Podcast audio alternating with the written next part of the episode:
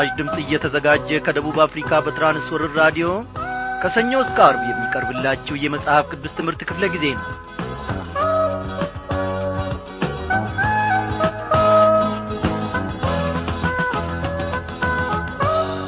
ክብሯን አድማጮቼ እንደምናመሻችሁ።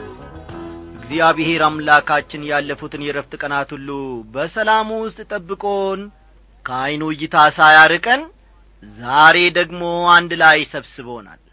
እናንተንም በያላችሁበት እኛንም በዚህ በሰላሙ ውስጥ የጠበቀን ጌታችን ለዘላለም ታላቅ ነው ወገኖቼ። እግዚአብሔር ሐሳቡን የረታው የእግዚአብሔርን ፈቃድ እያጣመመ በጎ ድርጊቱንም ደግሞ ያከሸፈ ማንም የለም። ጠላት በብዙ አቅጣጫ ቢነሳም ጠላት በብዙ መንገድ ቢራወጥም እግዚአብሔርን ፈቃድና የእግዚአብሔርን ሥራ ግን ለማክሸፍ ፈጽሞ አይችልም። እኔና እናንተ በርሱ ከተጠራን ጊዜ ጀምሮ ጠላት ተክቶ ይከታተለናል። ምንጊዜም ወደ ኋላ ሊመልሰን ደግሞ እነሆ ሌት ተቀን ይሮጣል። እንደ አንበሳ በዙሪያችን እንደሚያገሳም እነሆ በመልእክቱ ውስጥ ተጽፎ አለ። አይደለም እንዴ? አዎ እንዳይውጠን ታዲያ እኔና እናንተ ደግሞ በክርስቶስ ኢየሱስ ተጠብቀናል በእርሱ መዳፍ ውስጥ አለን ወገኖቼ። ደስ ልንሰኝ ይገባናል። ምናልባት እኔ በብዙ ነገር ነው አምርር ያለው እግዚአብሔርን ካገኘው ጊዜ ጀምሮ ፈጽሞ ደስተኛ አይደለውም የምትል ነፍስ ካለች በእውነት እስቲ ደብዳቤ ትጻፍልኝ። እውነቴን ነው የምላችሁ ኢየሱስ ክርስቶስ ያሳርፋል እንጂ አያስጨንቅም። ጌታ ኢየሱስ ክርስቶስ የእግዚአብሔርን ልጅ ያገኘች ነፍስ ደግሞ ትባረካለች እንጂ ፈጽሞ አትጨነቅም። በዛሬው ምሽት ክፍለ ጊዜ ጥናታችን እንግዲህ ወገኖቼ ተከታታዩን ኖ የሐጌን መጽሐፍ ጥናታችንን እንቀጥላለን። ዛሬም ደግሞ እግዚአብሔር በዚያ ውስጥ ከወትሮ በበለጠ ሁኔታ የሚያስተምረን ለእምነታችንም ደግሞ የሚያስቀርልን አንድ መልእክት አለው። አንድ መልእክት አለው ስንል ደግሞ እግዚአብሔር በከንቱ ተናገረ ማለት አይደለም እግዚአብሔር የተናገረው ነገር በከንቱ ወደ እርሱ እንደማይመለስ በቃሉም ውስጥ ገልጿል። ስለዚህ ዛሬ ሕይወታችንን ያበጃጃታልና ተዘጋጅተን ወደ ጸጋው ማዱ አንድ ላይ እንቀርባለን። ስሙ ለዘላለም እየተመሰገነ ይሁን። ዝማሬን ጋብዛችሁ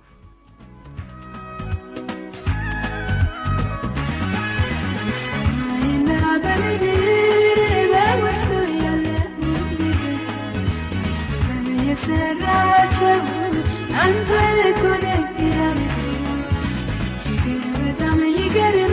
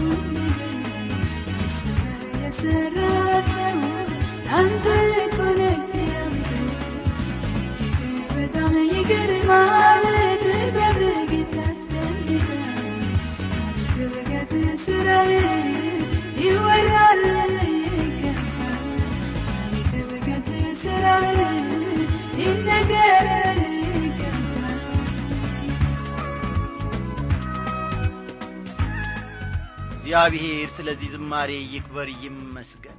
በሰማይና በምድር ውስጥ በእውነት እግዚአብሔርን የሚመስል ማንም የለም ወገኖቼ። ጥበቡ እጅግ ታላቅ ነው እውቀቱም እጅግ ብርቱ ነው ማንም አይደርስበትም።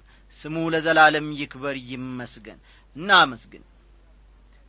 እግዚአብሔር አባታችን ሆይ ዛሬም ደግሞ እንደ ገና ወደ አንተ መጥተናል በምን ዐይነት መልክ በፊትህ እንደ ተሰበሰብን በምን ዐይነት መልክ በፊትህ እንደ ተቀመጥን አንተ ታውቃለህ። ዘላለማዊውን ታላቁን እነሆ ጊዜ የማይሽረውን ያንተን ቃል ለመመገብና ለመማር መጥተናል። ማድ እጅግ ሰፊ ነው። እግዚአብሔር ሆይ ከዚህም ደግሞ በልተን ለመጥገብ ከዚህም በልተን ደግሞ ለመጐልበትና ለመጠንከር ወደ አንተ መጥተናል። ያለ ፍሬ እንዳንቀር እግዚአብሔር አባቴና አምላኬ ሆይ በተማርነው መሠረት እነሆ እየኖርን ለቃልም እየታዘዝን ለሌሎች ደግሞ እግዚአብሔር ሆይ ትርፍ መሆን የምንችልበትን እግዚአብሔር ሆይ ጸጋ እንድትሰጠን ታምነን ወደ አንተ መጥተናል በዚህ ሁሉ ውስጥ ደግሞ እምነታችንን እግዚአብሔር ሆይ እንድታጐለብትልን ሰላሳና ስልሳ መቶም ፍሬ የምናፈራል ባሪያዎች አድርገ እንድትሠራን ደግሞ እንለምንሃለን። አቤቱ አባታችንና አምላካችን ሆይ ዛሬ ዝለናል ደክሞናል ታክቶናል በምንልበት ነገር ላይ ቃልህ ደግሞ ወደ እኛ ደርሶ በርቱ ስሩ ይለናል ያበረታታናል ያጽናናናል ያቆመናል። ጠላታችንን ከእግራችን በታች ጥለ እነሆ በላዩ ላይ እንድንቆምና በአንተም ደግሞ እንድንፎክር ጌታ ኢየሱስ ክርስቶስ ከፊት ለፊታችን ስላለፍክ እጅግ አድርገን እናመሰግንሃለን በሚያጽናናው ቃል በሚሠራው ቃል ሕይወትን በሚለውጥ ቃል ደግሞ ዛሬም ቢሆን ወደ እኛ መጥተሃልና እጅግ አድርገን እናመሰግንሃለን። እግዚአብሔር አባቴና አምላኬ ሆይ የገነባ ነው የሠራነው ነገር እነሆ መቋጫ መደምደሚያ አጥቶ ተስፋ ቈርጠን ልንሆን እንችላለን አቤቱ አምላኬ ሆይ መቼ ያልፍልኛል? መቼ ይህ ነገር ከፊቴ ይወገዳል? የኔስ ነገር መቼ በፊት ይታሰባል? በአንተ ዘንድ ስኔ መቼ እታሰባለሁ? ብለን የምናጉረመርም ብዙ ሰዎች ልንኖር እንችላለን። እግዚአብሔር ሆይ ያንተን የጊዜ ሰሌዳ የሚያፈርስ ማንም የለም። ሕይወታችንን እንደ ፈቃድ ለመሥራት ደግሞ አንተ ቅዱስ ነህ አዎ አንተ ቅዱስ ነህ እግዚአብሔር አምላካችን ሆይ። አትሳሳትም አትደነጋገርም አትረሳም አትሰለችም። ኦ እግዚአብሔር አባታችን ሆይ በፊትህ ስለ ታሰብን በዚህች ምሽት ደግሞ ልጆቼ ብለ ልትጠራን ስላላፈርክብን እጅግ አድርገን እናመሰግንሃለን። እነሆ የቈዘምንባቸው ያዘንባቸው ነገሮቻችን ሁሉ በፊትህ ስለ ታሰቡና ስለ ታዩ እናመሰግንሃለን። በቃል አማካኝነት ደግሞ ሕይወታችንን ለመሥራት ጌታ መንፈስ ቅዱስ አስተማሪው በዚህን ሰዓት በመካከላችን ስላለ እናመሰግናለን። ሁሉንም ደግሞ እግዚአብሔር አምላካችን ሆይ ለማከናወን አንተን የሚመራ አንተን የሚያስገድድ ማንም የለም። አዋቂ ነህና። ስለዚህም ደግሞ ለታመነችው ጌታዬ እጅህ ነፍሳችንን አሳልፈን እንሰጣለንና አንተ ምራን አስተምረን ተናገረን በወደድከው ባከበርከው በቀኝህም ባስቀመጥከው በአንድ ልጅ በኢየሱስ ክርስቶስ ስም አሜን።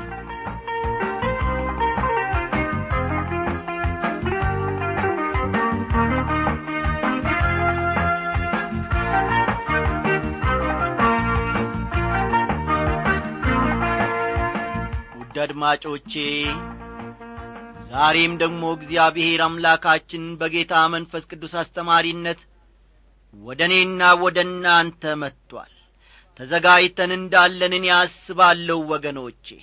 እግዚአብሔር አምላካችን ለእስራኤላውያን የነገራቸው ይህ መቅደስ የመጀመሪያው መቅደስ ያክል ውብና ማራኪ አይደለም ብሎ የሚከሳችሁ ማንም የለምና ስሩ በርቱ እያለ እያደፋፈራቸው መሆኑን ባለፉት ትምህርቶቻችን ውስጥ በስፋት መመልከታችንን ታስታውሳላችሁ። እግዚአብሔር አምላካችን በርቱ በማለት መጀመሪያ ከነገራቸው በኋላ ደግሞ በሁለተኛ ደረጃ ስሩ ብሏቸዋል። ሥራችሁን አታቋርጡ። የቱ ትልቅ እንደ ሠራ የቱ ትንሽ እንደ ሠራ ፍርዱን ለእኔ ተውልኝ። በፍርድ ቀን በክርስቶስ ዙፋን ፊት ስንቆም አዎ ተንቀን በሰው አይተን ልንሆን እንችላለን። የዚያን ቀን ግን ልንከብር እንችላለን ብለን ትምህርታችንን ሰፋ በማድረግ መመልከታችን የሚታወስ ነው። የዚያኑ ቀጣይ ክፍል ዛሬም ይዘንላችሁ መጥተናልና መጻፊያ ደብተሮቻችሁንና እርሳሶቻችሁን እስክታዘጋጁ ድረስ በዚህች አጭር ሙዚቃ አብረን እንቆያለን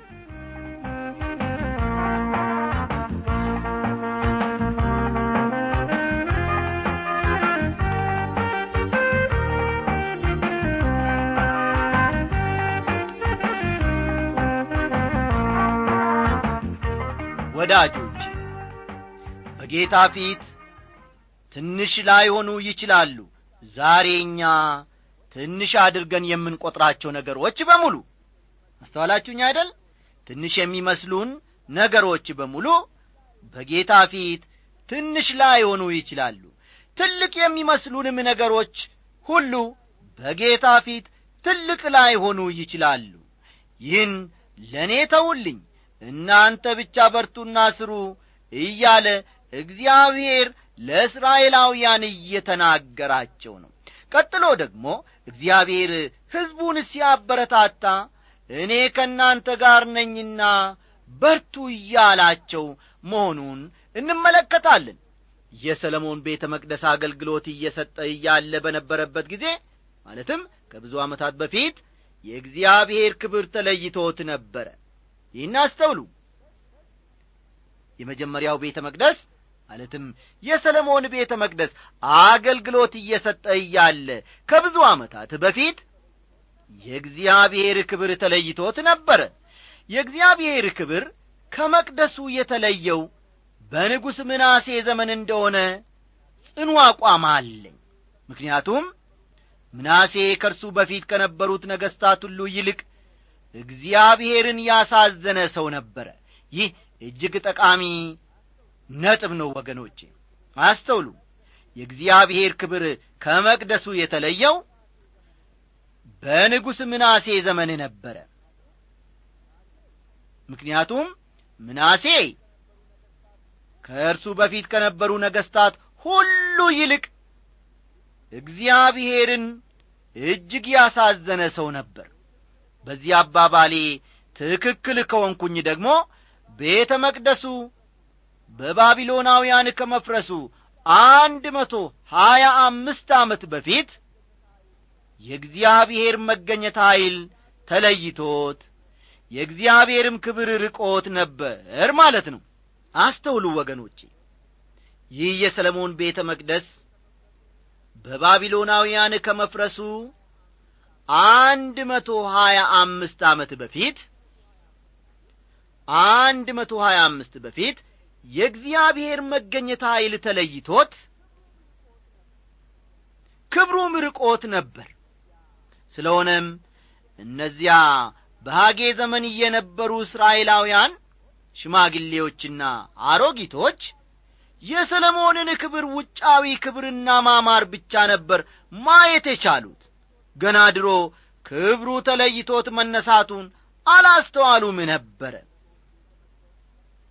የሰለሞን ቤተ መቅደስ በውጪ በኩል ሲታይ በጣም የሚያምርና ግርማ ሞገስን የተላበሰ መሆኑ የሚያጠራጥር አይደለም። ይህንን ስፍራ የጐበኙት ዶክተር መጊ እንዲህ ሲሉ አጫወቱን። ብዙዎቻችሁ እንደምታውቁት በአሁኑ ጊዜ የሰለሞን ቤተ መቅደስ በነበረበት ስፍራ ላይ የኦማር መዝጊድ የሚባል አንድ ግዙፍ የእስላሞች ማምለኪያ ስፍራ ወይም መስጊድ ተሰርቶአል ሰዎች እንደ ነገሩኝ ከሆነ የዚህ መስጊድ ጉልላት የተሠራው ከንጹሕ ወርቅ ነው። ይህን መስጊድ ደብረ ዘይት ላይ ሆኜ እኔ አይቼዋለሁ ካሉ በኋላ ዶክተር መጊ ቀጠል አድርገው ጽዮን ተራራ ላይም ሆኜ አይቼዋለሁ። በአንድ ሉተራውያን ቤተ ክርስቲያን ጣሪያ ላይም ወጥቼ አይቼዋለሁ። ካረፍኩበት ሆቴል በመስኮት ከሩቆኜም አይቼዋለሁ። እንዴት ያምራል! እንዴት ያንጸባርቃል መሰላችሁ አሉ። ይህ እንዲህ ከሆነ የሰለሞን ቤተ መቅደስ በጠራራ ፀሐይ ሲታይ ምንኛ ያማረ ምንኛ የደመቀ ሊሆን እንደሚችል መገመት አያዳግትም። በከበሩ ድንጋዮች የተዋበ በወርቅ የተንቈጠቈጠ ነበረ የሰለሞን ቤተ መቅደስ። የሰለሞንን ቤተ መቅደስ በሐጌ ዘመን እየተሠራ ከነበረው ቤተ መቅደስ ጋር ከሁለተኛው ቤተ መቅደስ ጋር ማለቴ ነው ማወዳደር በፍጹም የማይታሰብ ነበረ። ይሁን እንጂ ወዳጆቼ እግዚአብሔር የሰለሞንን ቤተ መቅደስ የዘሩባቤልን ቤተ መቅደስ በኋላም የተሠራውን የሄሮድስን ቤተ መቅደስ እንደ አንድ የአምልኮ ስፍራ ነበር የሚመለከታቸው። በእርሱ ፊት ልዩነት አልነበራቸውም። የቤተ መቅደሱ ክብር ኢየሱስ ክርስቶስ ነበረ። ልብ በሉ። የቤተ መቅደሱ ክብር ኢየሱስ ክርስቶስ ነበረ። እርሱ በሥጋ የተገለጠ አምላክ ነው ሐዋርያው ዮሐንስ ክብሩንም አየን ይላል። እንግዲህ ይህን ሁሉ ወገኖቼ ግንዛቤ ውስጥ በማስገባት ለእነዚያ ባጌ ዘመን ለነበሩ ተስፋ ለቈረጡ ሰዎች እግዚአብሔር የምትሠሩት ቤተ መቅደስ ትንሽ ሊሆን ይችላል እዚህ ግባ የሚባል ዐይነት ላይሆን ይችላል። ግን እኔ ከእናንተ ጋር ሆናለሁ እያላቸው ነው። እንዴት ያጽናናል? ወዳጆቼ እግዚአብሔር ከሌለበት ግዙፍ ካቴድራል ወይም ቤተ መቅደስ ይልቅ እግዚአብሔር ያለበት ትንሽ የአምልኮ ስፍራ ይበልጣል። ስለሆነም በእውነተኛውና በሐሰተኛው እግዚአብሔር በሚባርከውና ጨርሶ በማይባርከው መካከል ያለውን ልዩነት መለየት እንድንችል እይታችን ከእግዚአብሔር እይታ አኳያ ሊሆን ይገባል። እስቲ ቁጥር አምስትን እናንብብ። ሐጌ ምዕራፍ ሁለት። ቁጥር አምስትን ተመልከቱ። ከግብፅ ባወጣኋችሁ ጊዜ የገባሁላችሁ ቃል ይህ ነው። መንፈሴም በመካከላችሁ ይሆናልና አትፍሩ ይላቸዋል። ወዳጆቼ ለእኔ ግልጽ ባልሆነ ምክንያት እስካሁን ስጠቀምበት የነበረው መጽሐፍ ቅዱስ ይህን ጥቅስ በሚገባ አላስቀመጠውም። ስለሆነም ቁጥር አምስትን የጠቀስኩት ከአዲሱ መደበኛ ትርጉም እንደሆነ ከወዲሁ ግልጽ ማድረግ እፈልጋለሁ። ከዚህ ቀደም ስንጠቀምበት የነበረው አሮጌው ትርጉም ቁጥር አምስት እንዲህ ይላል መንፈሴም በመካከላችሁ ይኖራልና አትፍሩ ብቻ ነው የሚለው አዲሱ መደበኛው መጽሐፍ ቅዱስ ግን እንዲህ ይላል። ከግብፅ ባወጣዋችሁ ጊዜ የገባሁላችሁ ቃል ይህ ነው። መንፈሴም በመካከላችሁ ይሆናልና አትፍሩ ይላል። እንግዲህ ወደ ዋና ቁም ነገር ተመልሰን ስንመለከት ወገኖቼ ይህ ቤተ መቅደስ ውብና ማራኪ ባይሆንም አሁን እየተሠራው ያለው ማለት ነው። ሁለተኛው ቤተ መቅደስ እግዚአብሔር ግን ምን እያላቸው ነው? መንፈሴ በመካከላችሁ ይኖራል ይላቸዋል። ይህ ደግሞ እግዚአብሔር ከሌለበት በወርቅና በዕንቁ ካጌጠ ቤተ መቅደስ እጅግ ይበልጣል። ከዚህም በተጨማሪ ይህ ጥቅስ መንፈስ ቅዱስ በብሉይና በአዲስ ኪዳን ዘመን ስለ ነበረው አገልግሎት ያመለክታል። ተመልከቱ ከዚህም በተጨማሪ ጥቅሱ መንፈስ ቅዱስ በብሉይና በአዲስ ኪዳን ዘመን ስለ ነበረው አገልግሎት ያመለክታል። በዚያ ዘመን የሚኖረው በሕዝቡ መካከል ነበረ። አስተውሉ። በዚያ ዘመን መንፈስ ቅዱስ የሚኖረው በሕዝቡ መካከል ነበር። አሁን ግን በሕዝቡ ውስጥ ነው የሚኖረው። አትፍሩ ይላቸዋል እግዚአብሔር። አስተውሉ። በዚህ በቁጥር አምስት እግዚአብሔር ለሕዝቡ ምን እያላቸው ነው? አትፍሩ ይላቸዋል እንደ እውነቱ ከሆነ እግዚአብሔር ከእነርሱ ጋር ከሆነ ምንም የሚያስፈራቸው ምክንያት አይኖርም። ቁጥር ስድስትና ሰባት የሰራዊት ጌታ እግዚአብሔር እንዲህ ይላልና ገና አንድ ጊዜ በቅርብ ዘመን እኔ ሰማያትንና ምድርን ባሕርንና የብስንም አናውጣለሁ አሕዛብን ሁሉ አናውጣለሁ በአሕዛብ ሁሉ የተመረጠውም ዕቃ ይመጣል ይህንንም ቤት በክብር ሞላዋለሁ ይላል የሰራዊት ጌታ እግዚአብሔር ሲል ይናገራል። እዚህ ላይ ወዳጆቼ እግዚአብሔር ለሕዝቡ ማስተላለፍ ወይም መናገር የፈለገውን በአንክሮ ማስተዋል ይኖርብናል። ዐይኖቻቸውን በአካባቢው ካለ ነገር ውስን ከሆነው ነገር አንስተው ለእስራኤል ሕዝብ ባለው ዕቅድ ላይ እንዲያደርጉ እግዚአብሔር ይፈልጋል።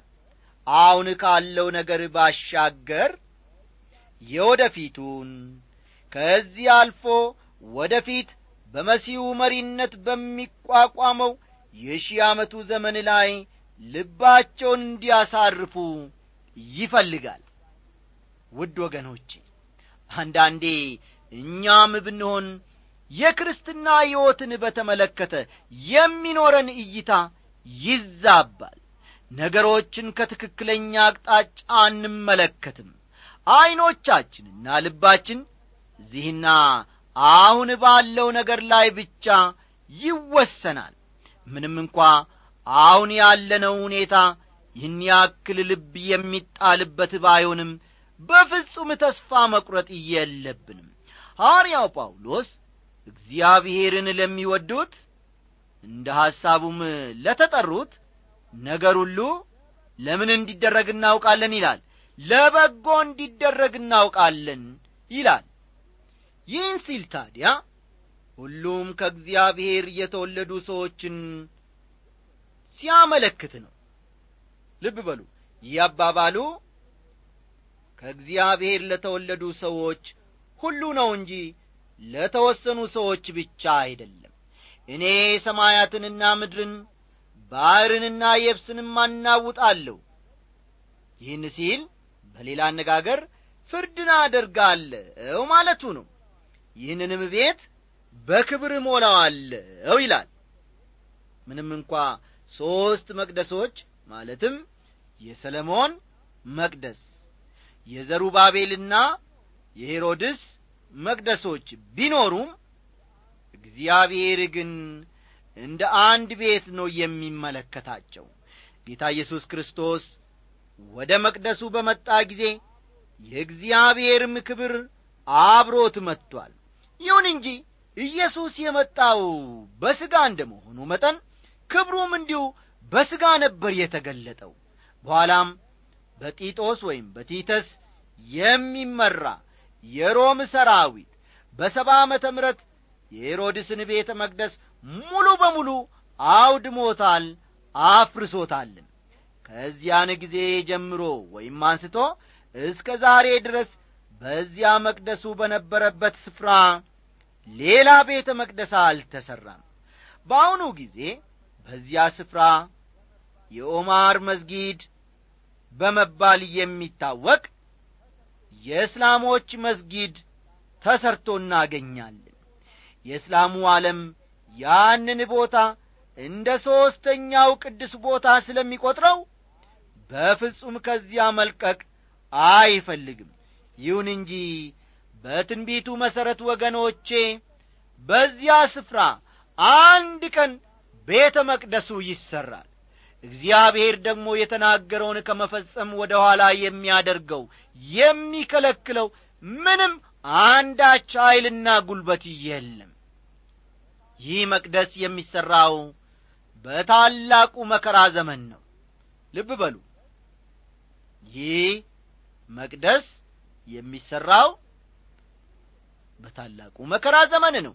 እንግዲህ ወገኖቼ ከእግዚአብሔር እይታ አንጻር ሦስቱም ቤተ መቅደሶች እንደ አንድ ቤት ስለ ነበሩ ይህን ቤት የሚለው በታላቁ መከራ ዘመን የሚገነባውን ቤተ መቅደስም ይመለከታል ማለት ነው። ይህን ቤት በክብር ሞላዋለሁ ይላል ጌታ። ክርስቶስ ወደዚህ ምድር ሲመለስ ቀድሞ ቤተ መቅደሱ ውስጥ የነበረ የእግዚአብሔር ክብርም አብሮት ይመጣል። ማቴዎስ ምዕራፍ 24 ቁጥር 30 የማቴዎስ ወንጌል ምዕራፍ 24 ቁጥር 30 በዚያን ጊዜም የሰው ልጅ ምልክት በሰማይ ይታያል። በዚያን ጊዜም የምድር ወገኖች ሁሉ ዋይ ዋይ ይላሉ የሰው ልጅንም በኀይልና በብዙ ክብር በሰማይ ደመና ሲመጣ ያዩታል ይላል። አሕዛብን ሁሉ ምን አደርጋለሁ ይላል ቃሉ? አናውጣለሁ ይላል። በዚህ ባለንበት ዘመን ከምንጊዜውም ይልቅ ዓለምና የዓለም ሕዝብ እየተናወጡ ነው ወገኖቼ። አንደኛውና ሁለተኛው የዓለም ጦርነት ታላቅ ነውጥ ማስከተላቸውም የትናንትና ትዝታ ነው ከዚያን ጊዜ ወዲህ በተለያየ የዓለማችን ክፍል የምድር መናወጥ ሆኗል። ኢኮኖሚያዊና ማኅበራዊ መሠረቶችም በእጅጉ ተናውጠዋል። በአሕዛብ ሁሉ የተመረጠውም ዕቃ ምን ይሆናል ይላል? ይመጣል ሲል ይናገራል። ይህንን ከእግዚአብሔር ቃል ከቁጥር ስድስትና ሰባት መመልከት ይቻላል። ከጥንት ዘመን ጀምሮ መጽሐፍ ቅዱስ ላይ ጥናት ያደረጉ ምሁራን እንደሚስማሙት በአሕዛብ ሁሉ የተመረጠው የተባለው ክርስቶስ ነው ይላሉ። በበኩሌ ግን ይህ አተረጓጐም ተማሪ ከነበርኩበት ዘመን ጀምሮ ለማመን ይከብደኝ ነበረ አሉ ዶክተር መጊ። ለመሆኑ አሕዛብ ክርስቶስን ይፈልጉታል ወይ? አሕዛብ ይመርጡታል ወይ? አንዳንድ ወገኖች ይህ የሚያመለክተው አሕዛብ ሁሉ አዳኝና ታዳጊ እየፈለጉ እንደሆነና ያ አዳኝ ወይም ታዳጊ ደግሞ ክርስቶስ መሆኑን እንደሚያመለክት ይናገራሉ። ምናልባት ይህ ትክክል ሊሆን ይችላል ግን እዚህም ላይ ቢሆን እስቲ አንድ ጥያቄ እናንሳ። ለመሆኑ ክርስቶስ ቢመጣ እንኳ አሕዛብ ደስ ብሏቸው ይቀበሉታል ወይ መጽሐፍ ቅዱስ አሕዛብ የክርስቶስን ተቃዋሚ እንደሚቀበሉ ነው የሚናገረው። እውነተኛውን ክርስቶስን ግን አይቀበሉትም ጨርሶም አይፈልጉትም። ምናልባትም ይህን ምዕራፍ ወደ ፊት በመግፋት ስናነብ ትርጉሙ ምን እንደሆነ ይበልጥ ግልጽ ሊሆንልን እንደሚችል አስባለሁ። ሐሳቡን ለማያያዝ እንዲያመቸን እንግዲህ ቁጥር ሰባትና ስምንትን በነገው ምሽት ክፍለ ጊዜያችን እግዚአብሔር ወዶና ፈቅዶ ለዚያ ቢያደርሰን አብረን አንድ ላይ እንመለከታለን። እስከዚያው ጊዜ ድረስ እንግዲህ ደብዳቤዎቻችሁ እጅግ እያጽናኑን ነው እጅግም እያበረታቱን ነው። ጻፉልን ወገኖቼ ከፊት ለፊቴ እንኳ እጅግ ብዛት ያላቸው ደብዳቤዎች ጠረጴዛዬ ላይ አሉ። ጊዜው ደግሞ ሲፈቅድልን ተራ በተራ አስተናግዳቸዋለሁ። ጸሎታችሁ ደግሞ ለዚህ አገልግሎት መሳካት እጅግ ጠቃሚ ነው። በዚያም ደግሞ በጸሎታችሁ ሁሉ አስቡን። እግዚአብሔር ይህንን ስታደርጉ ሳለ ኑሮአችሁን ሕይወታችሁን በእውነት ያገለግላል ይሠራል ስሙ የተመሰገነ ይሁን። ደህና አደሩልን